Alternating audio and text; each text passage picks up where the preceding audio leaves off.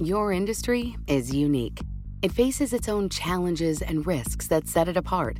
That means choosing just any insurance company just won't cut it. At The Hartford, we take pride in knowing the ins and outs of your industry and help provide solutions that suit how you do business. From liability and property insurance to workers' comp and more. At The Hartford, we don't just talk about specialization, we live it. Learn how The Hartford can help your business at thehartford.com. Collaborate for a greener future at the Bloomberg Green Festival, a groundbreaking celebration of the thinkers, doers, and innovators leading the way. From design and culture to technology, science, and entertainment. Hear from inspirational speakers and immerse yourself in climate solutions. July 10th through 13th in Seattle. Title sponsor Amazon. Official airline Alaska Airlines. Get 20% off using promo code Radio20 at BloombergLive.com slash Green Festival. Hey there, I'm Kyle Trigstad, politics editor for Bloomberg Government. And I'm Greg Giroux, senior elections reporter for Bloomberg Government. Check out our podcast, Down Ballot Counts. Each week, Greg and I will be breaking down all of those down ballot elections that make up the fight for the U.S. Congress. Listen and subscribe to Down Ballot Counts from Bloomberg Government wherever you get your podcasts. One man's pollution is another man's life saving medical cleanser. Today on Parts Per Billion, we talk about why a colorless gas that you've probably never heard of has triggered the latest intergovernmental turf war. Hello, and welcome back once again to Parts Per Billion, the podcast from Bloomberg Environment. I'm your host, David Schultz. Today, we're talking about a chemical that is really useful, but also causes a lot of problems. And as of right now, it seems like the federal government is kind of at a loss for how to deal with it. The chemical we're talking about today is ethylene oxide. And with us today to explain exactly what it is are Amena Saiyid, who covers air pollution, and Ayana Alexander, who covers medical devices. This is a bit of an odd pairing of reporters, but I think you'll see why we brought them in in just a moment. Ayana, Amena, thank you for coming. What is ethylene oxide? I'm not entirely sure I know what it is. Uh, can you explain what it is? So, ethylene oxide, um, it is a colorless, odorless chemical gas, and it is used to sterilize heat-sensitive medical devices. So, you've got stents, you've got needles, but you also have catheters, breathing tubes. If it, if it goes inside your body and you can't just wash it, I guess this take gets all the microbes out of it. Pretty much, pretty much. Uh, Amena, I understand that uh, you know it helps out a lot with medical devices, but it's causing some problems. Can you uh, tell me a little bit about that? Sure. So EPA regulates the releases of toxic chemicals from facilities, and and ethylene oxide is toxic. Ethylene oxide is not just toxic, but in 2016, the agency found that it was carcinogenic. And most of you know where this, these devices are being sterilized, these places are located in residential communities. Uh-oh. So that created this huge furor about it since 2016, especially uh, it started out in Chicago in a suburb called Willowbrook, where Sterigenics became this poster child of. Uh, and that was one of the companies that, that used this gas and was sterilizing medical devices. But it sounds like some of the gas was leaking out. So the residents were worried. They, they said, here's this facility sitting right in our midst. You know, it's not being regulated. It's kind of a catch 22 if you think about it, because you have Sterigenics, for example. That's the, It- the company. that's the company that in was shut down, yes. Yeah. They were responsible for sterilizing at least 600 medical devices. That's a lot. That's at least 80%. So you oh, they have had that big of the market. Yes, yes. And it it impacts the medical device industry because once you don't have something some company to sterilize your stuff, how can you use it? And that rolls over to patients. You know, you can't really use the needles or the stents anymore, or you have to get it from a different manufacturer. And Amena, you've been doing a lot of really good reporting on how the EPA is trying to to regulate the use of this gas, the ethylene oxide, but uh, it's been struggling to do that. And one of the reasons is because the FDA is saying, "Hey, don't put restrictions on this that are too tight, or else we might not be able to sterilize our medical devices." Where EPA and FDA are, appear to be sort of clashing is that EPA asks for public comment on how is this chemical being used and can we use less of it? Because if you use less of the chemical, then there'll be less of a chance of it leaking. Well, FDA sort of pushed back, and oh. this was oh. during the interagency review process. And FDA pushed back and said, Hey, EPA, you're not responsible for what happens inside the facility. You're only responsible for the emissions that go out. How the sterilization process takes place of medical devices is not your jurisdiction. So EPA said, All right, hands off. So they, wa- they waved the white flag, I guess. Yeah, they said, Okay, we'll take it out. Okay, we're going to take a quick break uh, now, but when we come back, we're going to talk about the stakes uh, here the stakes of action and the stakes of inaction. Uh, stay with us, don't go anywhere.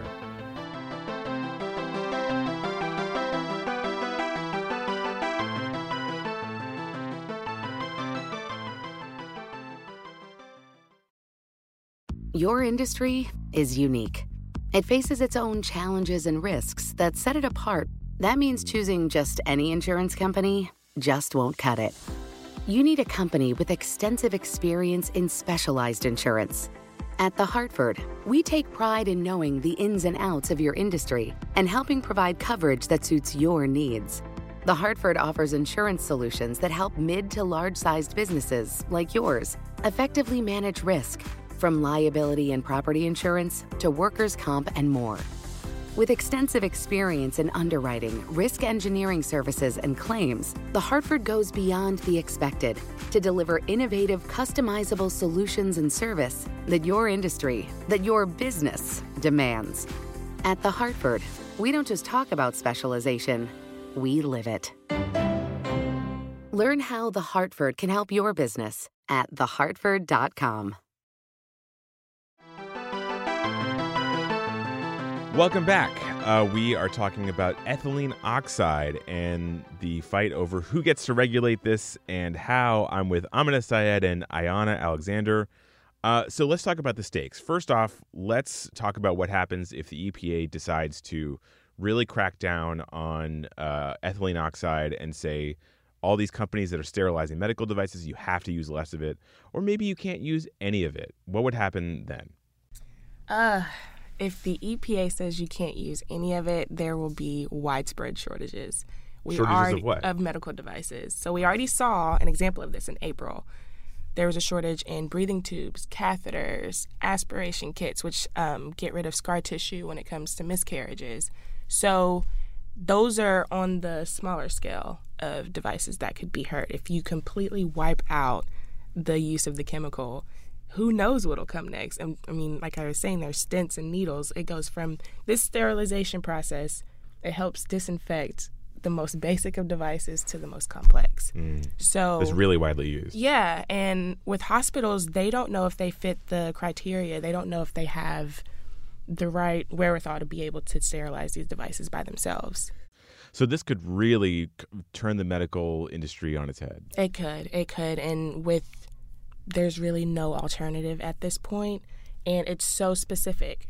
You have to be careful for these devices they they have heat issues. If they're low heat and you use the wrong type of sterilization you can completely ruin them. Yeah. But let me interrupt here. Epa is not looking to remove the use of ethylene oxide. I don't think so either. And it's it's just looking at all possible ways in which they can reduce the leaks of this chemical. They have not at any point said that they're going to stop the industry from using it. What it means is if they set uh, stringent standards, that means that companies will have to install more devices on their facilities to capture these emissions, which means higher costs for the companies. It doesn't mean that they're going to go out of business or stuff.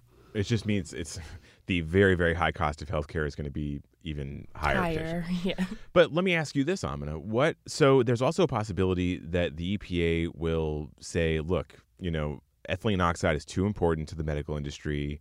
You know, the FDA has really made some salient points here. Like, we're just going to let the current standards uh, go on and not change them, and because we don't want to disrupt the supply chain, we're just going to not do anything. What happens then?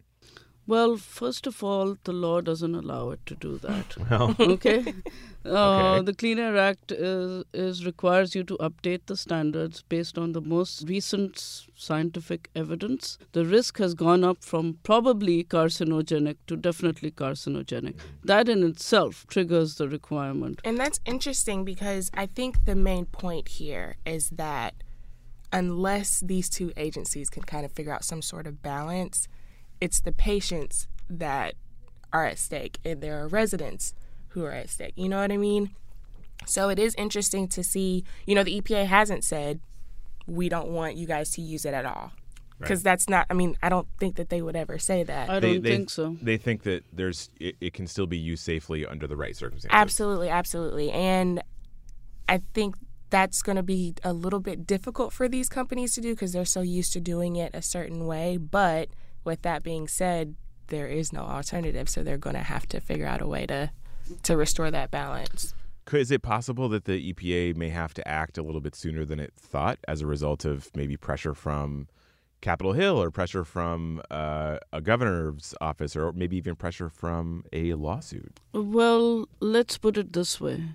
EPA has been promising to update these standards for the sterilizer sector Yeah. For at least two years now that I've been covering it. Okay. And right now, the point at which they are at is they've issued a notice.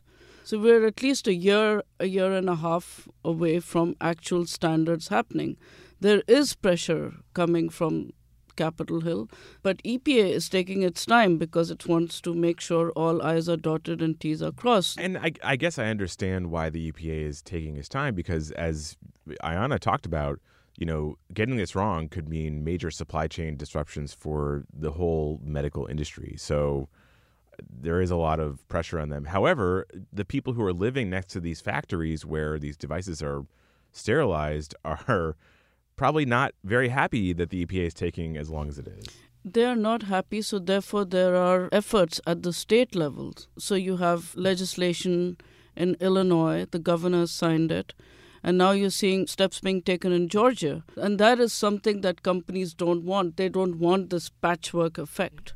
I started reporting on this earlier in 2019, and I literally had medical device trade associations like AdvaMed say to me, "We don't know what to do at this point."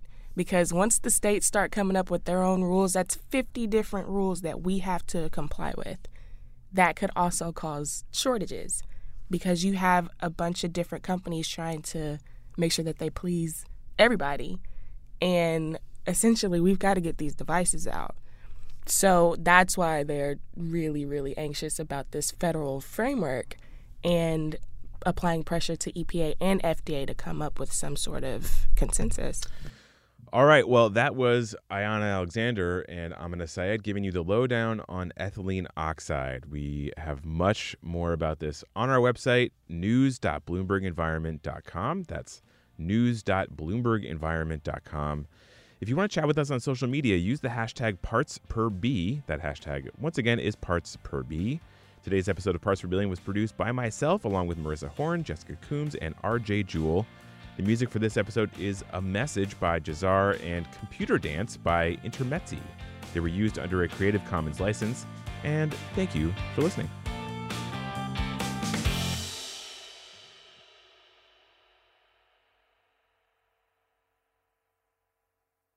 Your industry is unique.